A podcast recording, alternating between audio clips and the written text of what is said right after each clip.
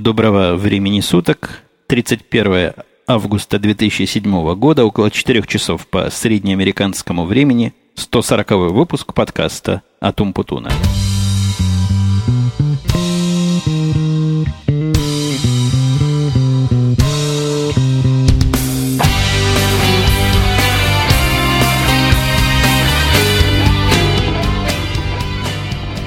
Я думаю, даже самой непритязательной части, в смысле аудиокачества моей аудитории уже понятно. Запись сегодня крайне необычная. Я у себя в Твиттере сообщил, что намереваюсь записать это дело в автомобильном режиме, то есть сидя за рулем, что, в общем-то, я и делаю.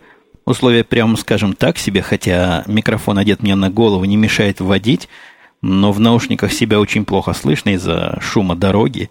И я надеюсь, она от вас, эта самая дорога будет более-менее сокрыта, но все равно особых иллюзий не питаю. Но такая у меня традиционная часть. Я вроде бы извиняюсь по поводу того, как дальше будет все это происходить и как дальше будет звучать. А еще одна проблема, которая наверняка возникнет в записи, я себя, конечно, буду стараться контролировать, но, как уже замечено и мною, и многими моими слушателями, чем меньше наушники, в которые я себя слышу, и чем я физически дальше от своей студии, тем я звучу быстрее. Какая-то у меня естественная или... Да, не искусственная, я это не усиливаю программными способами аппаратными. Естественное ускорение речи обратно пропорциональное размеру наушников, в которые я себя сам слушаю. Такая загадка природы или загадка науки. Я не знаю, как ее отгадать. Но, возвращаясь к тому, что у нас тут происходит, происходит у нас поездка из города Чикаго в славную деревню на Первиль. Я только-только выехал. К счастью, в смысле, к счастью для условий звукозаписи у нас движение медленное, вроде бы пробки, хотя сегодня короткий день во многих местах. Биржа закрывалась рано, я думаю, уже закрылась. Всех своих орлов я распустил где-то час назад. День у нас был на три часа короче, чем обычно – и вот сейчас тоже последний, как капитан с корабля, покидаю офис. Приехал же я сегодня тоже немножко неурочно и немножко незапланированно. Это был вроде бы последний, во всяком случае, мне так с утра сообщили, шанс спасти какое-то оборудование и пометить его или поместить в специальные коробки, как подлежащие перевозу. Но вот этот парадокс и эту глупость я уже дважды жаловался или трижды, и публика мне всячески сочувствует, я думаю, совершенно справедливо – выбрасывать железки грустно, рука не поднимается, так что сегодня я во все коробки, что мог найти, складывал все железки, которые мне попадались под руку и под глаза. И я думаю, большинство спас всего, что можно спасти. Во всяком случае, все эти железки, о назначении которых я хоть какое-то представление имею, я, похоже, уберег от уничтожения. С перевозкой с этой злосчастной, о которой я вам не устаю рассказывать, тоже еще хуже дело обстоит, чем мне казалось как-то совсем плохо этот микрофон звучит. Просто сердце крови обливается. Слышу, как он шикает и пыкает, и попает. В общем, все неприятные звуки производит, хотя в теории и практике звукозаписи я его обозревал, и, в общем, получилось у меня там более-менее достойно, но не в машине обозревал и не в машине его использовал. Но возвращаясь к проблемам, проблемам перевозки, они оказались еще хуже, потому что компания, эта, которую нам навязали, или, я не знаю, какой-то стандартный перевозчик нашей конторы, они юнион компании, то есть это ребята, которые члены профсоюза. Помните, я про профсоюзы в прошлый раз рассказывал, мой мальчик тоже член профсоюза. И это означает, что паковать мы должны сами в специальные коробки, которые они нам милостливо предоставят. Вес каждой коробки не должен быть больше 27, по-моему, килограмм, иначе они даже на нее смотреть не будут. И если вдруг коробка окажется тяжелее, чем 27 килограмм, они ее просто оставят и перевозить не станут. Причем, говорят ребята такие непокобелимые, уговорить их нельзя, и повлиять на них никак нельзя, у них есть правила, и вроде бы им даже при всем желании и при всем широкодушии помочь они нам никак не смогут, потому что профсоюз мало того, что их права защищает, он еще и контролирует выполнение этими рабочими каких-то своих внутренних правил. Ну, вот такая гримаса, хотел сказать, капитализма. Конечно, это к капитализму не очень относится. Гримаса – профсоюзного движения. И я к нему всегда довольно холодно относился и никогда не был во взрослом виде членом профсоюза, но тут я в последние годы, последние два года точнее, работы в больших корпорациях, как раз с этим постоянно сталкиваюсь. А еще забавность по поводу профсоюзов. Я рассказывал, что сын мой работая в магазине на должности, куда пошлют, чего принести, чего прикатить, так вот там его вынудили вступить. Ну, не то, что вынудили, там это просто условия приема на работу, надо быть членом профсоюза. И он уволился с этого места, потому что его совершенно немудрено и просто обманули. Когда он устраивался туда, он говорил, что собирается поступать в колледж, и в колледже расписание для него первично. То есть он будет не расписание колледжа под график работы как-то корректировать, а график работы должен скорректироваться под расписание его колледжа. И когда он пришел с расписанием своих занятий, в общем, не, не очень насыщенным, прямо скажем, я даже поначалу удивлялся, почему так мало часов у него, но знающие люди объяснили, что здесь очень много, не то что на дом задают, но очень много нужно самостоятельно готовить, и поэтому часов лекционных тут совсем немного бывает в семестре. Так вот, работа его сказала, нет, нам ваш график не подходит, и будете работать, как работали. То есть такие часы, что учиться просто совершенно невозможно. Пришлось моему мальчику уходить. Я его всячески подстрекал, говорю, пойди в профсоюз, пожалуйся.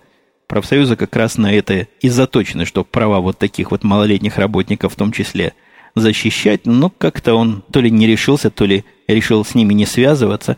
Ушел просто так от них, хотя ему выплатили последнюю зарплату, никак иначе не обманули, никаких препятствий не чинили и практически сразу устроился на более крутое место. Я рассказывал, что он подавал аппликацию заявление о приеме на работу в Starbucks кафе. Это такая сеть довольно неплохих кофеин. Говорят, люди, кофе дорогой, ну, 2 доллара, по-моему, стоит эспрессо там, когда я последний раз покупал, что, мне кажется, не очень дорого, при том, что кофе в этих кафешках делают самое, что на есть, достойное. Ну, я уже не раз рассказывал про эту сеть кафе, она очень распространена в Штатах. Мне кажется, даже в Европе она где-то бывает, хотя голову на течение не дам. И практически это единственная кофейня, где я пью кофе без содрогания где кофе напоминает кофе, не то что напоминает, и является кофем самым настоящим и вполне пристойным и достойным – а не какой-то странной пародией на этот замечательный напиток. Так вот, мальчик мой начинает там работать, по-моему, с завтра. Вчера он уже туда ходил, ему проводили профориентацию. Интересное такое место с его рассказа, как оказалось. Вот если и в магазине, где он работал, и говорят в Макдональдсах всяких, в других джанк-фудах, у них есть какая-то строгая иерархия, то есть ты приходишь на работу, становишься сначала членом команды – самым низкоуровневым и делаешь всю грязную и простую работу, здесь же у них полнейшая демократия, то есть все абсолютно равноправны и все делают одно и то же. У него там есть какой-то срок, за который он должен научиться делать все, и после этого они, видимо, какой-то график имеют, кто, кто у аппарата стоит этого кофейного, кто пользователей обслуживает, в смысле покупателей, кто там где-то в подсобке. Но он утверждает, что никаких привилегий нет и никаких там особых менеджеровских и надзирательских позиций тоже не существует. Вот такое общество полной демократии. Я тут по ходу разговора заезжаю в туннель, а заезжание в туннель чревато дополнительным шумом, но я вас успокою, этот шум ничто по сравнению с тем, что будет, когда я, наверное, минут через пять выйду на трассу, на большую дорогу 290-ю, вот там, там уж застучит, как застучит, и зазвучит, как зазвучит. Пожалуй, мне придется нарушить свои традиции, говорить в микрофон своим обычным, в общем-то, тихим голосом, и я буду кричать вовсю, чтобы хоть как-то эту дорогу перекричать. Вот я уже начинаю напрягаться, и, видимо, из-за этого меня надолго не хватит. Тут еще одна проблема такой записи. Какая-то у меня сегодня запись исключительно про проблемы записи, но потерпите. Дело в том, что шоу-ноты я взял с собой предусмотрительно, но вот как я их буду читать в машине – они у меня напечатаны на бумажке не очень крупным шрифтом. Пока в туннеле еще можно на что-то посмотреть. И вот, пользуясь ситуацией, возьму это дело в руки и быстренько просмотрю вопросы и комментарии. Я в процессе, возможно, вопросы буду озвучивать какие-то, но не дословно, а так, как помню. Ну, вы входите в мое положение, уважаемые слушатели, чьи слова я, возможно, перевру. Не могу я все вот так читать, не могу я надолго глаз отрывать от дороги. И если вы все-таки хотите этот подкаст услышать, а это требует меня живого, здорового, целого и невредимого, доехавшего до дома. Но если вы его слышите, значит, у меня все получилось, и значит, я таки доехал.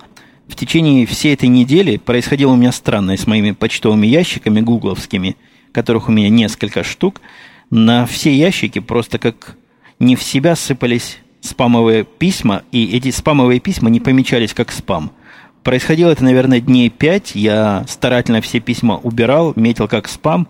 приходили новые, причем в количествах совершенно чудовищных. Вот там 50 штук в минуту, 100 штук в минуту. Я не успевал разгребать этот спам, и где-то дня два назад все это прекратилось. То есть, видимо, они как-то задочили свои фильтры, но новая напасть появилась. Некоторая почта, которая до этого проходила нормально, не спам, она не спамом являлась, ну, в частности, это письма из форума э, сайта «Теория и практика звукозаписи» и сайта «Радио IT» вдруг стали метиться как спам. И тоже никакое обучение, объяснение того, что это не спам, не помогало. Как-то она плохо учится, и это мне грустно. Единственный способ, который я нашел, и способ действенный, просто добавить эти адреса, которые я знаю, что не спам, в свой контактный лист, и после этого они перестают убираться. Ну, вот такой вот маленький трюк, который вам тоже поможет обойти этот искусственный гугловский интеллект. Вот у меня остается буквально несколько секунд до выезда на дорогу, и я могу прочитать комментарий Манго. Манго это подкастерица, если я не ошибаюсь, а я не ошибаюсь. Пишет она следующее. Это первый твой или ваш, не знаю, как лучше подкаст, который я прослушала. Интересно отметить для себя голос ровный, почти никакой эмоциональной окраски. Для меня, как человека, иногда даже чересчур эмоционального, было немного странным это. А так, в общем, интересно. Ну, конечно, манга, она, видимо, новая подкастерица, и судя по тому, что первый раз меня только услышала, так вот, я несколько раз говорил и, и еще раз скажу, конечно, на «ты», мы в большом и великом интернете, с одной стороны, с другой стороны, какие наши годы, так что не надо нам этих китайских церемоний, можете смело называть на «ты», и хотя если для кого-то это означает перешагнуть через какую-то свою воспитанность и через какие-то свои принципы, то ну, не мучайте себя, называйте как вам удобно – и как вам привычнее. Что касается эмоциональности недостаточно, я даже не знаю, что сказать. Этот подкаст, видимо, будет в смысле эмоциональности несколько отличаться от других.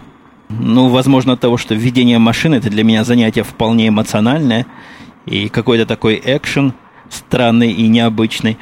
Но если говорить серьезно, мои обычные регулярные еженедельные подкасты студийного качества – они, наверное, намеренно более или менее равномерные, прямолинейные, потому что мне кажется, такой способ разговора более адекватным, особенно в разрезе тех тем, которые я затрагиваю.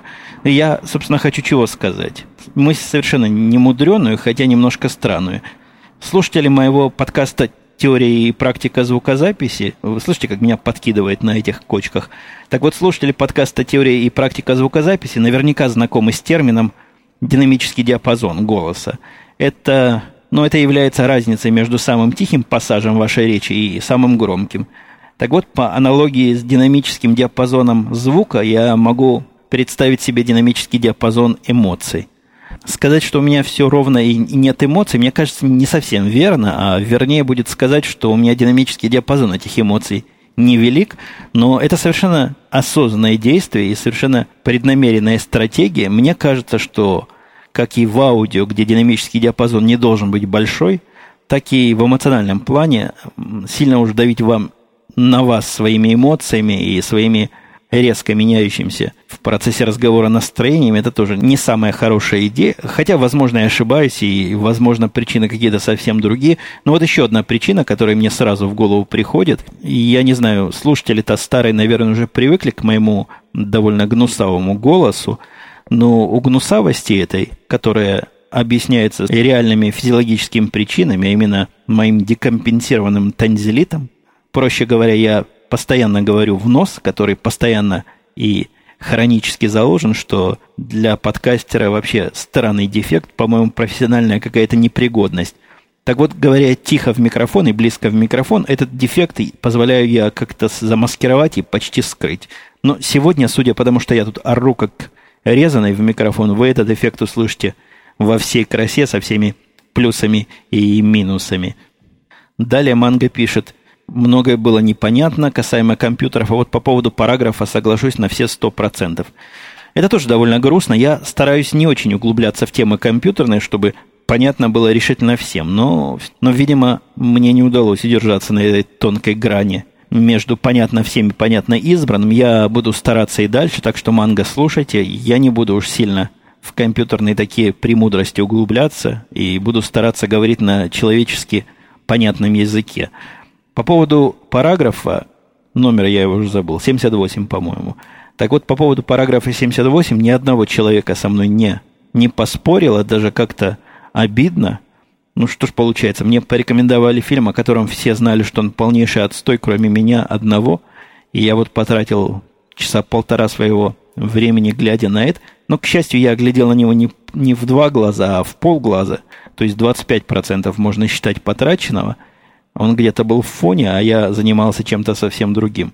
Все абсолютно в один голос говорят, что фильм отстойный. И вот такое редкое единодушие, которое я, по-моему, не часто встречаю в обсуждениях различных фильмов. Особенно фильмов, которые широко и активно, по-моему, рекламировались. Ингр пишет, я опять попал в пробку, так что могу быстренько почитать еще комментарий. Оп, не могу. Стоит сбоку полиция. Это я промолчал, обижая полицию. Теперь я обратно беру листочек в руку и читаю, что пишет Ингр. Ингр. Ингр пишет, адрес интернета в виде 000, маска 000 не подошел бы, но я опять не буду углубляться. Тут многие этот рецепт давали – для нетехнической части аудитории объясню, что речь идет в продолжении моего прошлого сетования о том, что индейцы попросили адрес, интер... адрес любой адрес интернета. Конечно, 000, технически говоря, является адресом интернета всего, и даже каким-то образом можно сделать туда трейс, но все, кто эту идею мне предложил, прекрасно сознают, что ну, бред это полнейший. Никакого смысла в реальном мире вот эта абстракция, эта фикция не имеет. И мне кажется, совершенно глупо идти на поводу всякого дурачья и давать им такие глупые адреса для того, чтобы удовлетворить их какую-то графу в какой-то форме.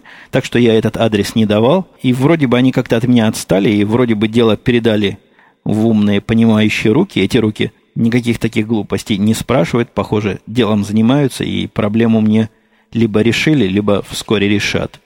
Дальше Ингер пишет немножко непонятную мне непонятна немножко часть комментария.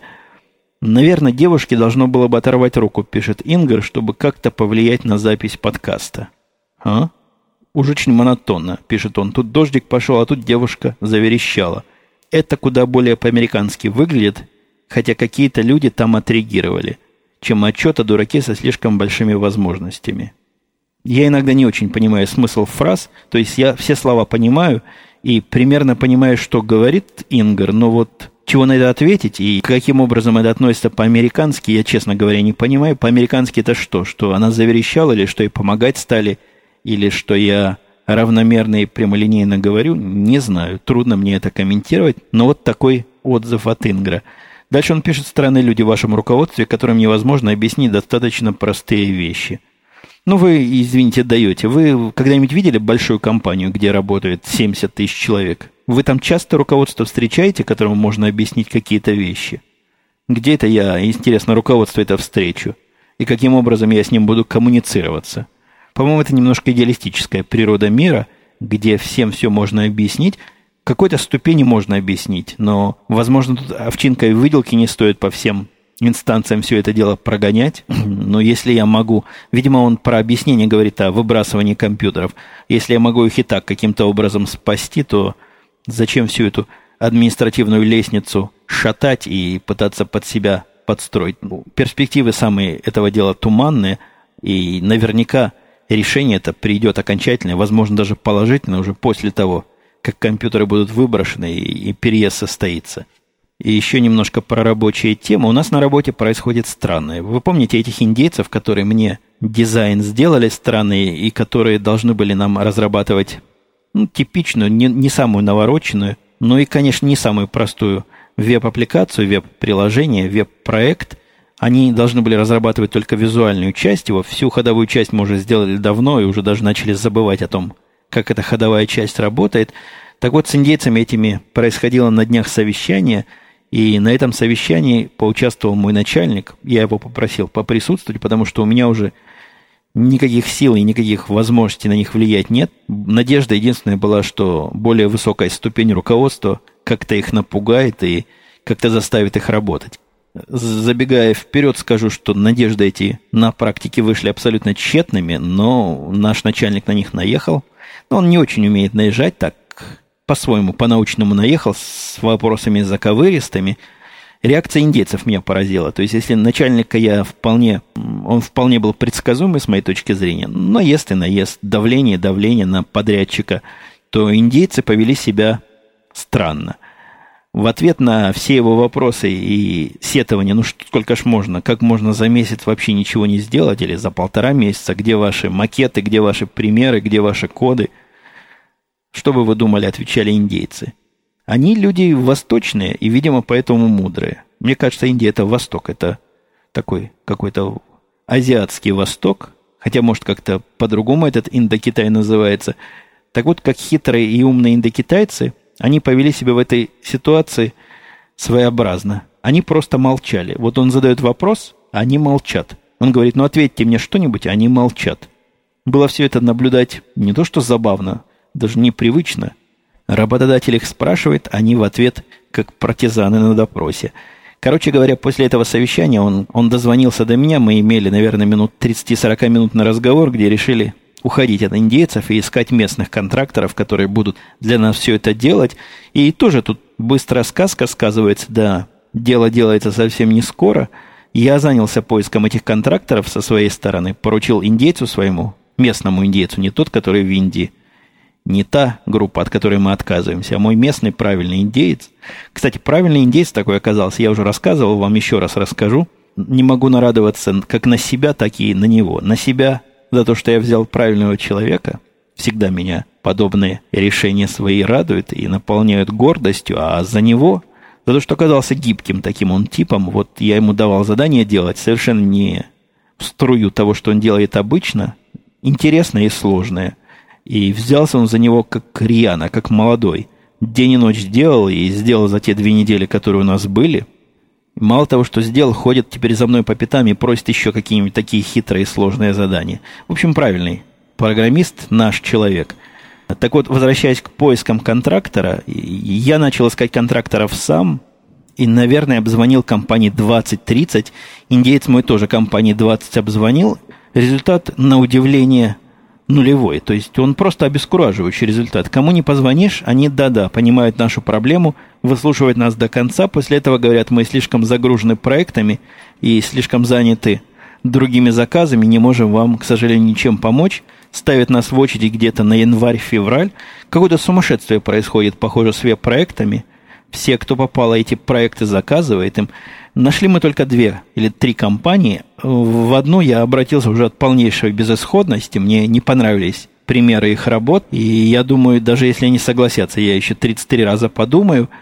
А вот две компании, которые частично положительно среагировали на наше предложение, они очень и очень правильные. И во вторник я буду встречаться и с представителями одной и другой, посмотрим, сколько они денег за это запросят.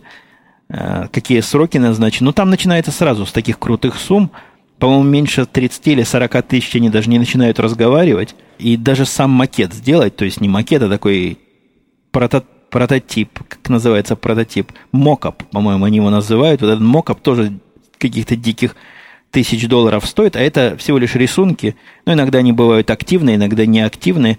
Но мне кажется, какое-то совершенно элитное ценообразование, за что такие деньжища им платят, а раз просят, я думаю, платят им, даже удивительно. Был у меня тут еще кусок какой-то рабочей темы, но, видимо, расслабляющая обстановка дороги действует. Я уже совершенно забыл, о чем хотел сказать. Из полезностей, которые я для себя обнаружил на, за прошедшую неделю, вы не поверите, но в 2007 году, в 21 веке, у меня ни разу успехом не завершалась попытка сделать по сотовому телефону разговор более чем с одним э, собеседником, абонентом. Как-то это в сотовых телефонах, в принципе, поддерживается. Я читал во всех книжечках, ко всем Моторолам и Nokia, но последовательность действий такая, что без этой самой книжечки не вспомнишь. А когда приходит оказия звонить с тремя, она редко приходит, книжки, конечно, под рукой нет, и так мне и не удавалось это сделать. А вот первый раз мне удалось это сделать, естественно, на айфоне – это оказалось до идиотизма просто на айфоне делать, так по-человечески. Я себя очень гордо и круто почувствовал после того, как эту конференцию сообразил. А вот слушатель Александр пишет комментарий, по-моему, Александр с буквы О. Я думаю, живет именно в Украине. Этот самый Александр, э, он там про рабочие темы чего-то пишет, в конце задает вопросик. Тоже вопросик меня обескуражил, но если Ингар меня обескуражил одним способом, то Александр совсем другим. Ну, вы сейчас поймете, о чем я. Можно один вопросик, пишет Александр. А вы долго привыкали к пользованию кредитной карточкой? Я маму никак не могу убедить в том, что это удобно. Видимо, мама боится, что съест деньги и все украдет злой с дверь с камерой и с экраном. Ну, вы, Александр, меня вообще в поколение отцов уже вписали. Я не знаю, сколько Александру лет, и, возможно, я ему действительно в отцы гожусь, но все-таки, мне кажется, преждевременно у меня вот в, в поколении отцов, а особенно в поколении тех отцов, которые боятся кредитные карточки засовывать в аппараты, я всегда, ну, настолько давно, что, можно сказать, всегда пользовался карточками, с года, наверное, 94-го, когда уехал в Израиль, и, и с тех пор, ну, может, потому что я был тогда очень молодой и резкий на поступки, но меня никогда эти карточки не напрягали, и аппараты зверями дикими не казались. Кстати, по поводу отцов, тут я уже привык к тому, что меня дядей называют. Был у меня, помните, давно, наверное, выпусков 100 назад, один из комментаторов, который так мне и писал, дядя Женя. А тема дяди, меня как дяди, недавно получила свое забавное продолжение. Герлфренд моего мальчика тоже меня как-то назвала дядя Женя. Я с трудом сдержался, чтобы не сказать, ну что ты, что ты, называй меня просто папа. Ну, сдержал себя в руках, но из всех последних сил. Э, вот еще один комментарий. Я, благо, все еще стою в пробках. К прошлому подкасту слушайте Ренкин много всяких язвительных слов писал, в конце концов сказал, надо было добавить в конце вашего предыдущего подкаста. Продолжение следует. И еще анонс выпустить, что думает Умпутун о микроблогинге, вы узнаете на следующей неделе. Следите за RSS-лентой. Но он совершенно прав, как никогда. Я только начал говорить про Твиттер, средство микроблогинга, которое я ругал, и справедливо меня спрашивают другие слушатели, вот кто-то у меня еще был, Рейн еще был, удивил тем, что ведешь ленту на Твиттер. В прошлый раз ты как-то неодобрительно о нем отзывался, изменил ли ты свое мнение – если это не секрет, укажи свой URL, username на Твиттер, пожалуйста. Ну, username мой совершенно еще не секрет.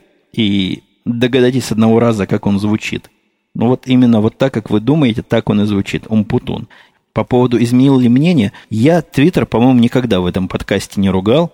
А Твиттеру я удивлялся в подкасте Радио Ти. А это две большие разницы. Это две моих разных сущности. Возможно, та сущность, которая в Радио Ти его и до сих пор не любит – но вот этот самый, который в подкасте еженедельном, я, очень тепло к Твиттеру относится. Ну, серьезно, все мои сущности тепло к Твиттеру, к Твиттеру относятся. Мне показалось, это правильная задумка, правильная идея. Немножко, немножко несовершенная реализация. Иногда этот Твиттер жутко тормозит. Но идея даже не самого блогинга, а идея писания, я, по-моему, в прошлый раз это успел сказать, сообщений всему миру коротких, типа сообщений чатовских, таких джаберовских – но которые направлены всем, кто хочет это читать, мне кажется, интересной идеей. Да и как подкастер я от Твиттера выигрываю, потому что многие быстрые мысли, которые приходят иногда в голову, и записывать их иногда рука не поднимается, потому что какая-нибудь совершеннейшая простая ерунда, думаешь, запомнишь, в подкасте потом расскажешь. И, конечно, забываешь. Тут же, если что ушло в Твиттер, то это что-то уже не пропадет, и уже можно достать его – и только на Твиттере я, наверное, смог бы уже подкаста 2-3 записать на своих репликах, на репликах других и на том, что вокруг этого связано. Так что в помощь начинающему подкастеру Твиттер – это действительно практически наше все. Продолжая кинотему, которую в прошлый раз так грустно я осветил фильмом параграф 70, вроде бы 8, в этот раз повезло мне. Я посмотрел два фильма. Один фильм отечественный, который я посмотрел полтора раза – и один фильм совершенно наоборот, не отечественный. Полтора раза я посмотрел фильм «Неваляшка». Я начал его смотреть сам, посмотрел минут 20 и позвал жену, говорю, давай вместе посмотрим забавный, смешной фильм. И, в принципе, он понравился и мне, и моей жене, хотя мне показался он затянутым несколько, минут 20 из него вырезать бы, и было бы лучше. Ну, моей жене не понравились, собственно, драки в этом фильме, но все остальное ей очень, очень позабавило. Были там действительно несколько действительно смешных моментов, веселых. Нормальный фильм такой на уровне, солидно сделанный. Я бы ему дал твердую четверочку и не то что горячий, но вполне теплая рекомендация, если кто ищет какое-то легкое, ненапрягательное кино, вот его посмотреть можно. Второй фильм, который тоже мне показался где-то на четверочку, хотя многие его хвалят, и, по-моему, он входит в список то ли 200, то ли каких-то там, каких-то считанных фильмов лучших всех времен и народов, это фильм Мэла Гибсона «Апокалипта» называется. Ну, к Мэлу Гибсону я отношусь без особой любви и без особой симпатии, но фильм у него получился, прямо скажем, неплохой. Я его посмотрел, правда, со второй попытки. Первый раз я где-то минут 10 только осилил, а тут как-то вечерком сел с трубочкой на улице в полнейшей ночи, вокруг поют цикады. Ну, слушатели моих подкастов ночных знают, как это происходит. И под такую обстановочку, да еще под бутылку пива, которая рядом была, пиво. Будвайзер, как вы, конечно, догадались. Фильм просмотрелся просто прекрасно. Я даже поменял батарейку в компьютере, потому что не хватило ее до конца. Фильм длинный, а батарейка у меня уже дохловатая. Вполне захватывает и зрелищно сделан. Смотрится, я думаю, даже больше, чем на четверку, на 4,2. Вот так скажем. Четверочка с небольшим плюсом. Рекомендации даже еще более теплые, чем на предыдущую картину. Похоже, такими темпами, как я еду, я успею записать 33 подкаста и не вернуться домой, куда они все едут. Все, как с цепи сорвались, едут в наши западные пригороды. Мы всегда с Димой, когда в машине едем, удивляемся, а откуда, в общем, пробки берутся. Нигде машины не стоят, и дорога по всей ширине примерно одинаковая. Тоже загадка, как я люблю задавать загадки, но откуда пробки возникают и почему потом они рассасываются. Нигде никакой аварии точно нет, просто все машины какое-то время едут медленно, потом все начинают ехать быстро. Почему бы им всем сразу не начать ехать быстро? Вот вопрос вопросов. Слушатель Пихта пишет. Женя, ты упомянул там про сигнализацию авто, реагирующую на гром. Я где-то слышал, пишет он, что в Америке сигнализация на авто не, рас... не распространены. Вроде бы у меня еще и день, а язык уже заплетается. И часто машины, пишет он дальше, паркуют, не закрывая на замок. И связано это с малым количеством угонов и высокой раскрываемостью. Так ли это по твоим наблюдениям? Тут опять вопросы из серии про как там в Америке вообще. Я могу сказать, что, наверное, и так, и не так. Когда самое мое, одно из, наверное, самых сильных впечатлений начального периода, когда я приехал в Америку, было то, что агентша, возившая нас смотреть дома и квартиры, машину свою не то что не запирала, она ключи не вынимала из машины, когда выходила с нами рассматривать квартиры, бросала просто включенную машину, и никто ее никуда не угонял. Но я тоже рассказывал, что машину не запираю, она стоит у меня под домом, ни в каком гараже, и никто ее не трогал. Сигнализации у меня в машине нет, хотя есть какая-то от, от самой Honda какая-то противоугонная система, вроде бы только специальным ключом это как-то открывать можно. Сигнализация иногда встречается, иногда машины вдруг начинают выть на стоянках, так что это не такая уж редкая редкость. Но что касается угонов, мне кажется, тут есть очень ясная корреляция между суммой, которую ты платишь за страховку, и вероятностью угона машины в том районе, в котором ты живешь. Я уже тоже этим делился, но когда я жил в очень черном районе короткое время, там страховка была раза в три, даже, наверное, уже в четыре дороже, чем та, которую я плачу сейчас. Можно себе представить математически, что вероятность угона и порчи имущества в виде автомобиля была в четыре раза выше, чем здесь, где я живу сейчас – я не слышал, чтобы у кого-то машины угоняли у нас на Первиле. Ну, возможно, такое бывает. Что касается раскрываемости, то, увы, я такой статистикой не обладаю. Полицейская статистика совершенно не моя область. Программировал бы я для них компьютеры, возможно, имел бы такую статистику. Кстати, во времена моей туманной юности мне пришлось программировать и для полиции русской, то есть для милиции мы ставили комплексы, для военкомата ставили комплексы. Мне, кстати, это помогло свое время уехать безопасно из, из Советского Союза, из России, по-моему, тогда уже не быть привлеченным на службу в армии вот так резко с места в карьер. А, я даже для КГБ как-то систему ставил. Но вот с местной милицией, с местной полицией меня единственное, что связывает, это штраф, который они однажды на меня навесили, остановив за превышение скорости, о чем я тоже выпусков, наверное, 50-60, полгода, может, назад рассказывал всем, кто желал это слушать. Трудно сказать, сколько я тут с вами общаюсь. Глаз перевести туда далеко вниз, где лежит записывающий мой M-аудио портативный девайс как-то не представляется возможным, но по ощущениям минут, наверное, 35 я уже с вами, с вами разговариваю. Есть еще немножко, наверное, времени после обрезания, вырезания, как говорит Бобук, фигурного вырезания по звуку останется несколько меньше.